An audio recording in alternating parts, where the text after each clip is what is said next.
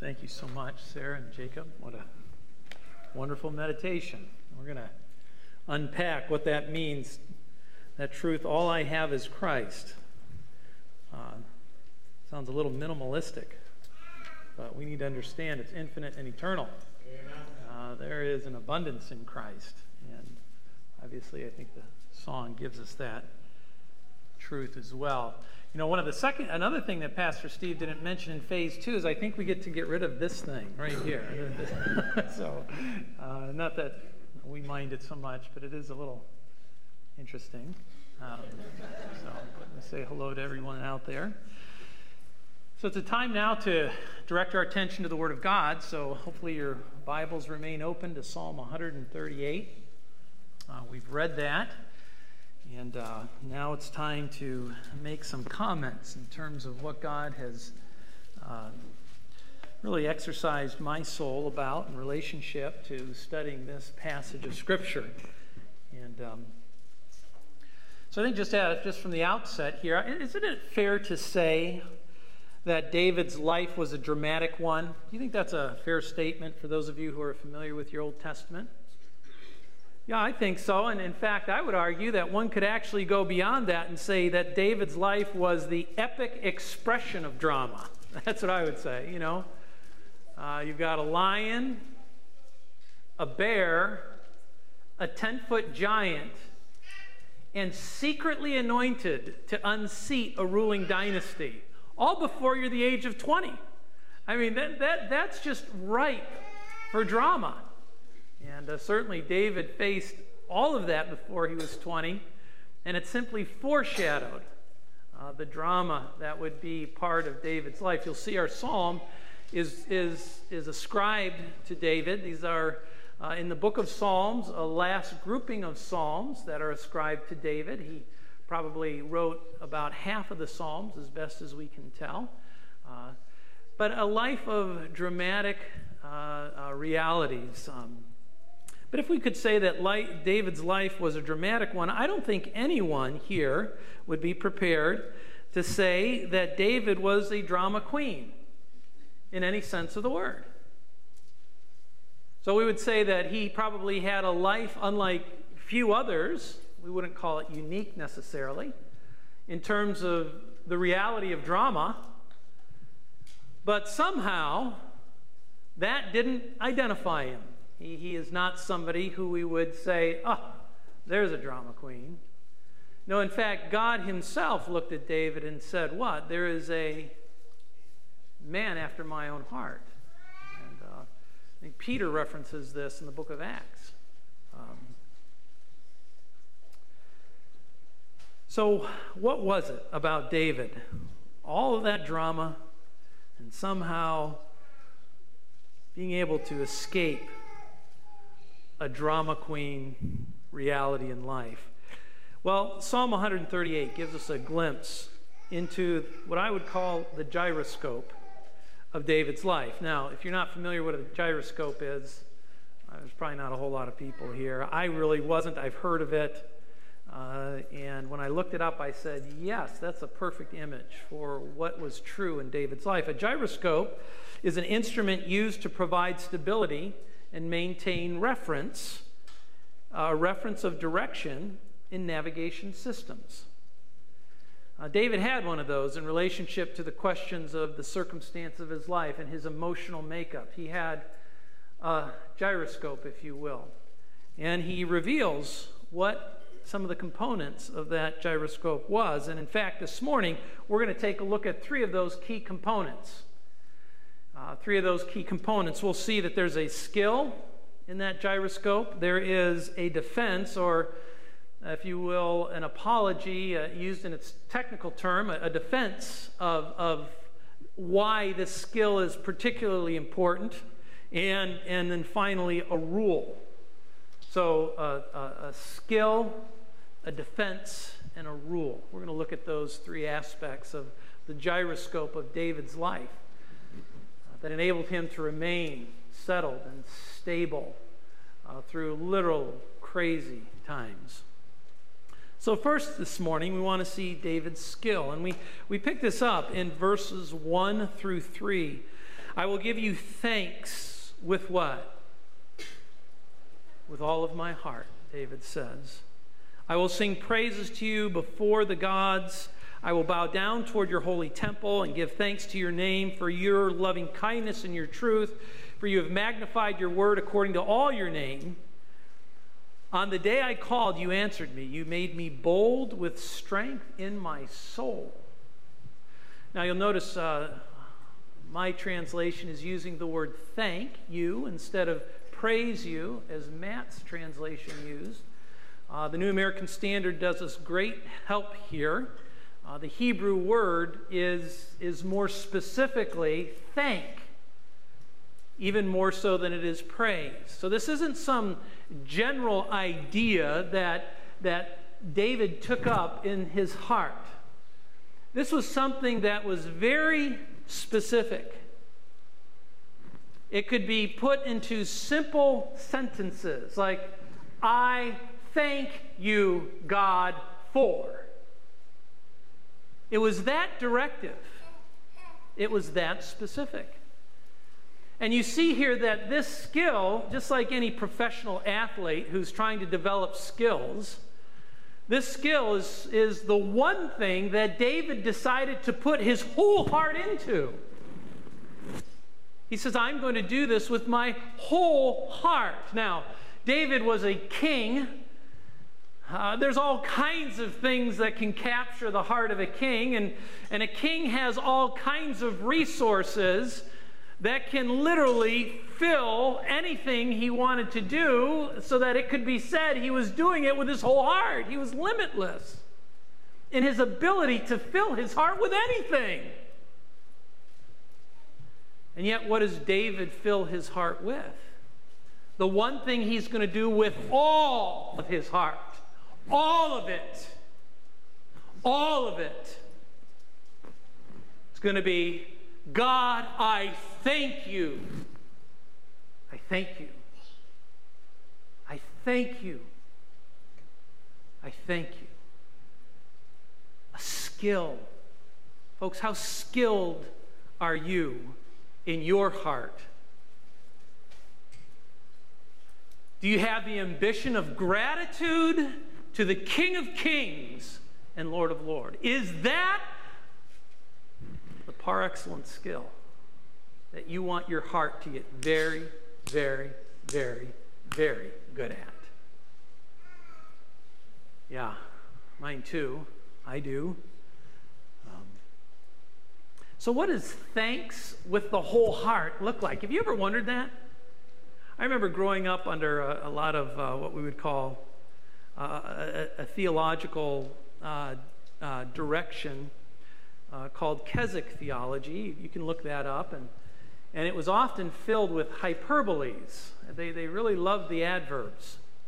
Like, you know, do you, they, they often use the word surrender as, as sort of a final, and I'm not against that. I, I think obviously surrendering our lives to the Lord Jesus Christ is important, but the thought of being able to do that in a in a uh, never need to do it again way is, I think, contrary to the Word of God. We need to do this weekly. And, and uh, so my inability to do this in a one time surrender uh, and then wake up, uh, obviously, you know, having tried to do that, waking up the next day and just having the same sins at my doorstep and participating in them, the, the frustration was great. So then I was kind of under the idea that I really hadn't fully surrendered. So the next time I really tried to do it, and the next day the sins were still there. So then I must not have really, really, really, really done it. And so my life got lost in adverbs, in the frustration of adverbs, uh, rather than uh, the reality of what we would call progressive sanctification, of realizing that you know, the oft, uh, you know, struggle, you know, looking at struggle negatively, progressive sanctification uh, looks at struggle very positively and recognizes it's part of the warp and woof of making me become more like Jesus Christ. And, and it's the expectation of every believer who is yet to be fully glorified. Um, So we like to look at them as faithful friends rather than struggle. And I think a heart, a heart given over to being thankful with the whole heart, sees things that way. But the point I'm simply trying to make here is that uh, uh, it's hard to know what something is with your whole heart, right? Uh, doing something with your whole heart, or did you really do your best? And I remember being asked that question all the time as a young person. I said, I don't know. I think I did. You know, I, I was never sitting there doing something, you know, hoping to do or have poor things come out as a result and really. So, what does it mean to do, particularly to be thankful with your whole heart? Well, David tells us the first thing it means is you have to be resolute about it. He says, I will. I will. It's a matter of determined will. In other words, he didn't listen to his heart, he commanded his heart. That's a whole different ballgame, isn't it? I will thank God with all of my heart. He commands his heart. He's resolute. He doesn't listen to his heart, he commands his heart. We also see here that if you're going to be thankful with your whole heart, your thanksgiving has to be gritty. Gritty. Gritty. Where is he thankful? He says, I sing praises, or, or I sing praises to you before who? That capital G gods or little g gods? Little g gods. So he kind of takes the little g gods and he rubs its face in it. You know, this is the Hebrew word Elohim. This is a word that you could use for capital G God. And the challenge is, is you are inescapably religious, you are a worshiper by creation, you will always have a God. It will either be a capital G God, the God of the Bible, or it will be a little g God or a little e Elohim. And, and how do you know when you've transferred from capital G to little g or from capital E Elohim to little Elohim? Well, you know you have little Elohims in your life when all the normal realities of life, with all of its anxious producing stuff, begins to master you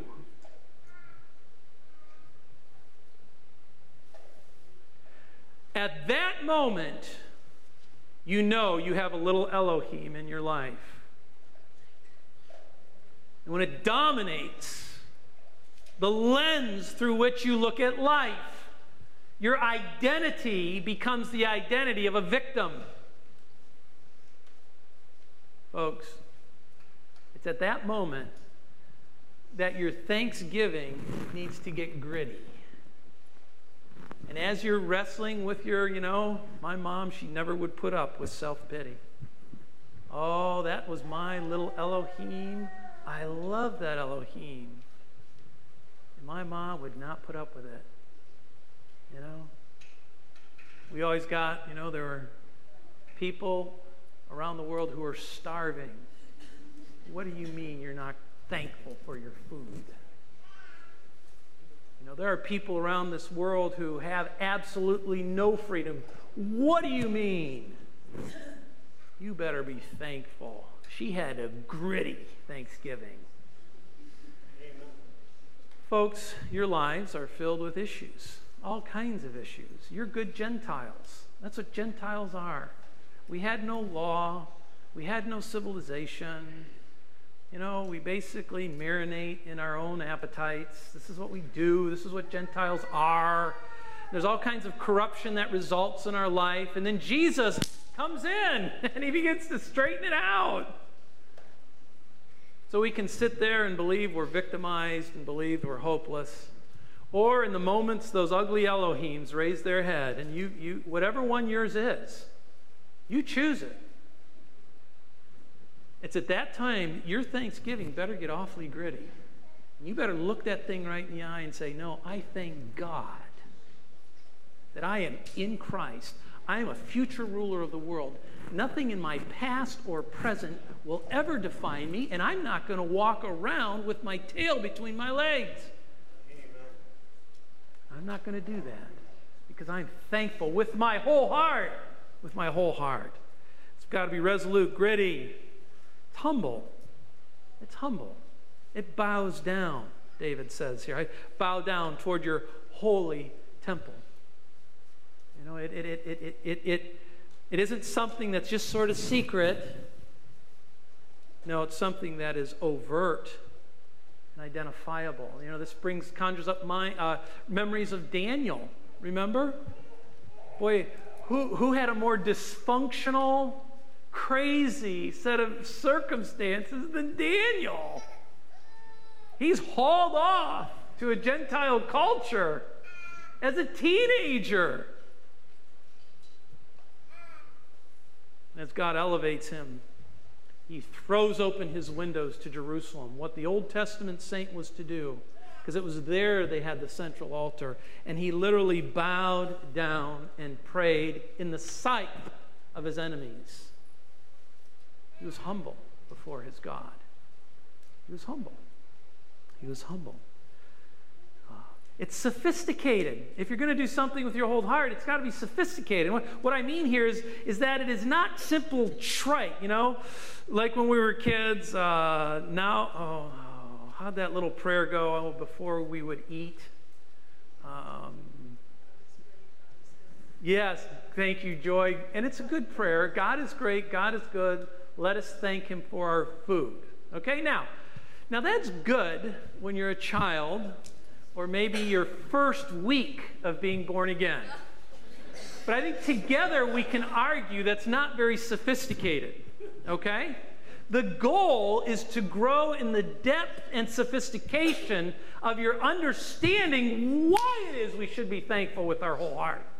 And here are some reasons. I give thanks to your name, uh, uh, for your loving kindness, your everlasting love. You need to think and meditate on that. Eternity is a long, long time. And God's love is persistent and habitual for a long, long time. His loyal love. You need to study that out. Your truth. Truth. Are you thankful for truth? Are you thankful when truth hits you between the eyes and life takes on some clarity? and you're humbled and you confess your sin, you know, the Bible teaches, Jesus taught us in John that we live in the era of grace and truth. Grace and truth. Wrath and truth is coming. Truth has always been. We had law and truth. We're now in grace and truth. Wrath and truth is coming. You have a wonderful opportunity to be a lover of truth. The people in the tribulation period, they don't love truth. God is trying to get through to them, and all they do is they raise their fists in the face of God and they will not repent. And they know exactly why catastrophe after catastrophe after catastrophe is falling upon the earth in that seven year period of time, yet they will not. They will not. So let's not have that spirit. Let's have love, grace, and truth. So it's sophisticated. Loving kindness, truth, the reliability of God's word uh, uh, becomes apparent to all because we live it out and we love it and we begin to, uh, it begins to overtake our conversation and our life and it's dependable. For you have magnified your word according to your name.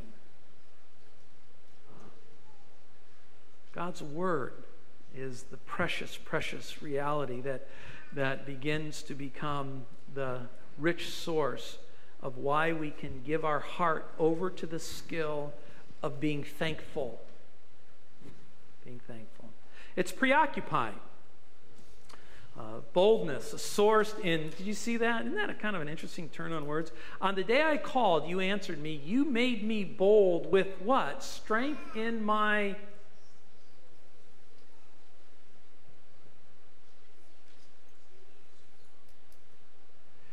You know, boldness in the life of an individual can be the product of a lot of things.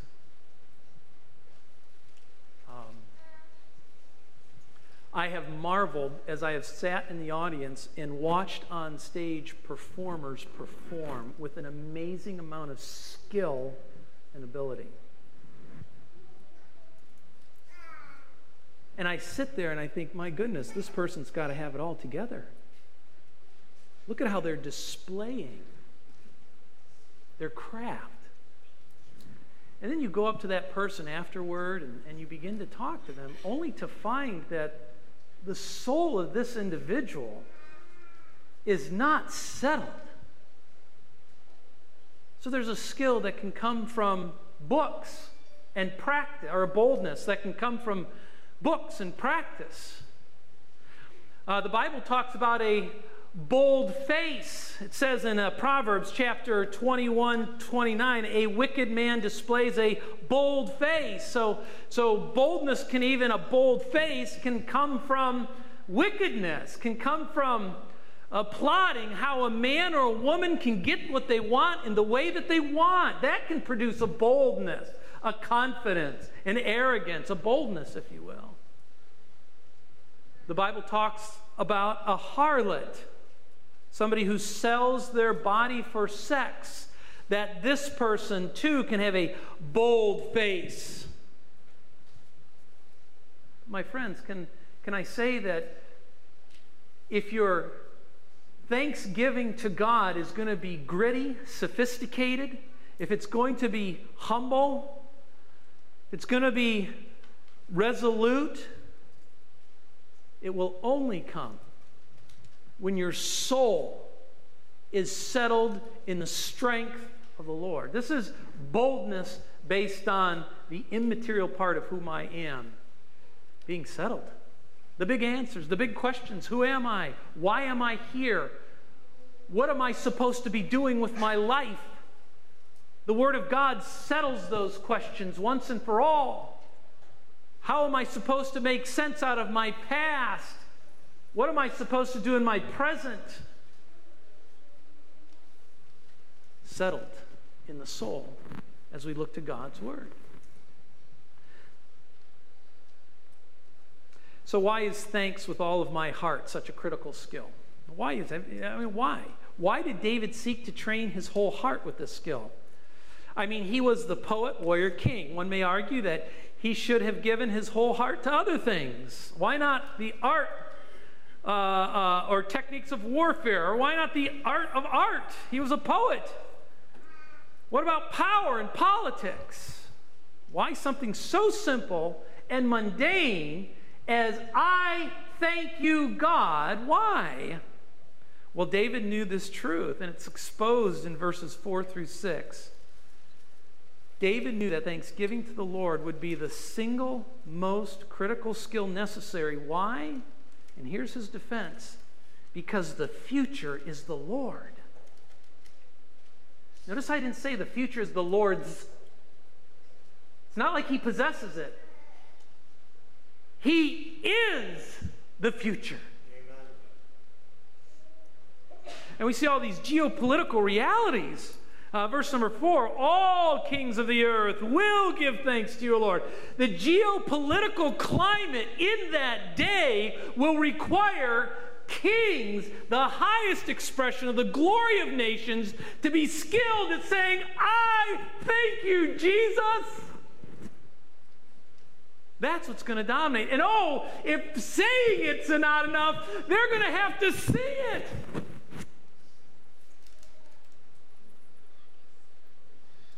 Can you imagine an election? You know what? Candidate A just doesn't have the rhetoric to say thank you, Jesus, real well. I don't think we're going to vote for him. Or, hey, you know what? Ah, candidate B, they're a little off key when they're singing, I thank you, Jesus. We don't want to send that guy up to Jerusalem. the king's not going to like that. Can you imagine a political, a geopolitical culture, folks, that's controlled not by blue and red, not by what, I'm trying to think of the words. They're not coming to progressivism or conservatism. A geopolitical culture controlled by Who in the world can say thank you and sing thank you best to the King of Kings and Lord of Lords? Now, there's a whole career of the kings of the earth in the book of Revelation. I would recommend you studying the career of the kings of the earth. But let me give you this one. Here's how it all ends up. This is Re- uh, Revelation 21, 22, and following. This is why David said, I better get good at this. I saw no temple in it. He's talking of the New Jerusalem now. There is no temple there. There's no Shekinah glory of God there. King Jesus is there. You don't need smoke and mirror. Oh, that's, that's, that's, that's irreverent. You don't need clouds anymore where God supposedly is. Well, He is. We have the man. and here's what the kings do I saw the temple, and, and uh, for the Lord God the Almighty and the Lamb are in the temple, so we will see the Lamb. The Lord God Almighty re- will remain spirit, but the Lamb is our focus. And the city has no need of the sun or the moon to shine on it, for the glory of God has illuminated, and its lamps is the Lamb. The nations will walk by its light, and the kings of the earth will bring their glory into it in the daytime, and its gates will never be closed and they, the kings of the earth, will bring the glory and the honor of the nations into it. And boy, they better be articulate. Boy, they better sing well. Because everything they bring into that city will have Jesus Christ as its subject matter. You see what David's saying? Do you see why thanksgiving better become the skill of your heart? Jesus is the future. And he's infinite and eternal. And on and on we could go. So his defense, his apology, his apologia. Of all the things. And then finally, here, uh, a lot more we could say about that. But what's David's rule? So we find his rule there, verse number 8 what's his rule in life? So we have we have the skill, we have his apologia, his defense of why the skill is the critical skill. And then he says, Here's my rule in life the Lord will accomplish what concerns me. The Lord will do it. He will accomplish what concerns me. Uh, three massive implications of this simple rule exists in these verses. The first is trouble and exploitation are not my final state. Though I walk in the midst of trouble, you will revive me. You will stretch forth your hand against the wrath of my enemies. You know, everyone faces these realities. David had, like some of you have, he, like you, have trouble and exploitation in spades. David did not expect to find any reviving or justice except from the Lord alone. Read carefully verses 7 and 8. Note the source of revival, note the source of justice. As such, we simply have to wait on the Lord's timing for that relief and final closure. Until then, we live not with closure, but with promise.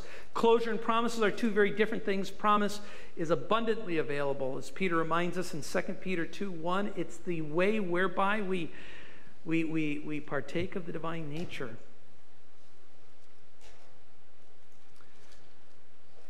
Closure will come. You know, I've talked to people who have been violated. And um, as a pastor, when I say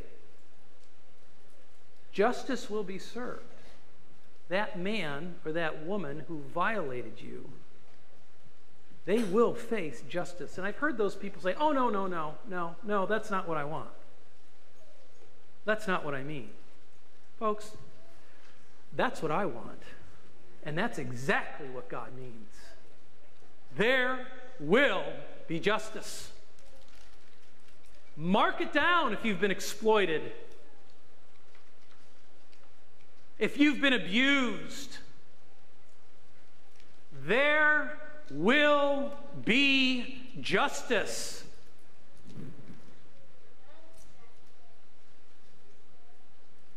That's the promise.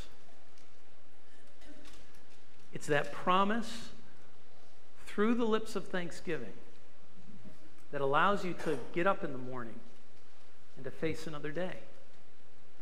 Not because you have closure, not because everything is rosy and makes sense. No.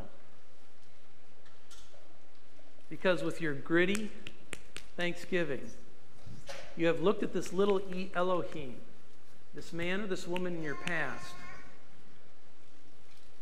who perhaps you've given Elohim status and you've allowed them to take control of your identity and your life.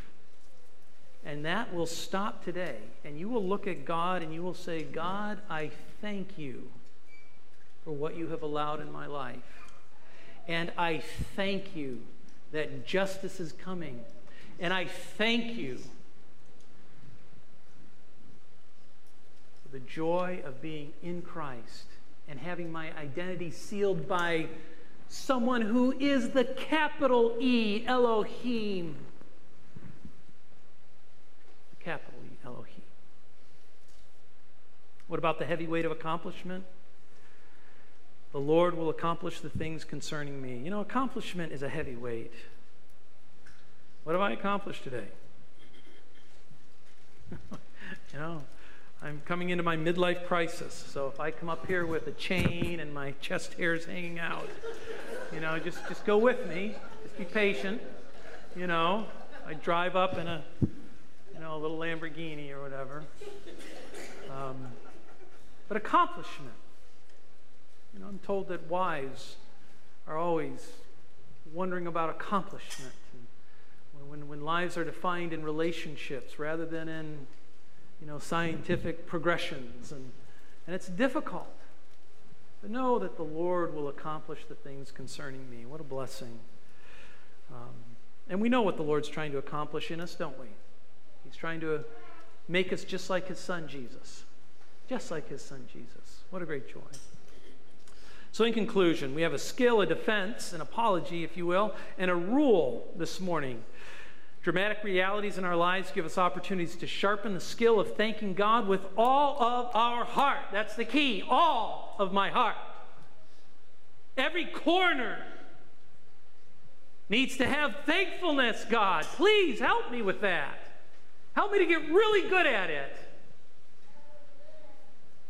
Help me to be content with your provisions in my life and not allow my eyes to wander away and wish and long for. Keep me thankful. Keep me thankful. They teach us that the only way to survive today is to consider the day when Jesus will literally be here managing this earth.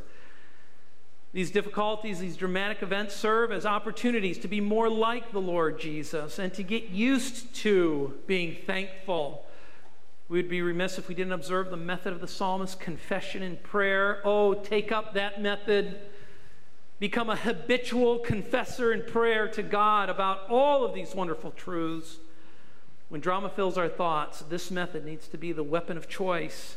May God help us to master the art of theological confession and thankfulness. Mastering this life from the perspective of heaven that's theological confession. May we see life not with terms uh, of finality, like get all you can, can all you get, sit on the lid, I've got to do this today, it has to happen, it must happen. Stop thinking of it in terms of finality. David didn't. But rather in terms of preparation for the future. That's the perspective God wants us to have. Let's pray together. Lord, we need your help. These are high and lofty thoughts. But Lord, the plane is landed because each one of us can say in any moment, because we can crawl right up into the lap of the God of heaven. We have this ability. We don't have to somehow get to Jerusalem, to the central altar, because Jesus has accomplished redemption the relationship between us and the Father is repaired, and we can talk to you, God, at any moment, and we can be gritty enough to look at anything in our life and to say through it, I thank you, God. Lord, give us that grit. Give us the sophistication to understand what you're trying to do in this life. Give us a focus on your loving kindness, Lord Jesus, your loyal love. This is the worst things are ever going to be. Eternity is, is filled with things that are unspeakable and full of glory. And you're preparing us so that when we get there, there won't be awkward silence. Our hearts and minds and lives will be filled with thanksgiving. Lord, deliver us from awkward silence in heaven. Uh, teach us to be thankful in all things. We pray. We love you. In Jesus' name, amen.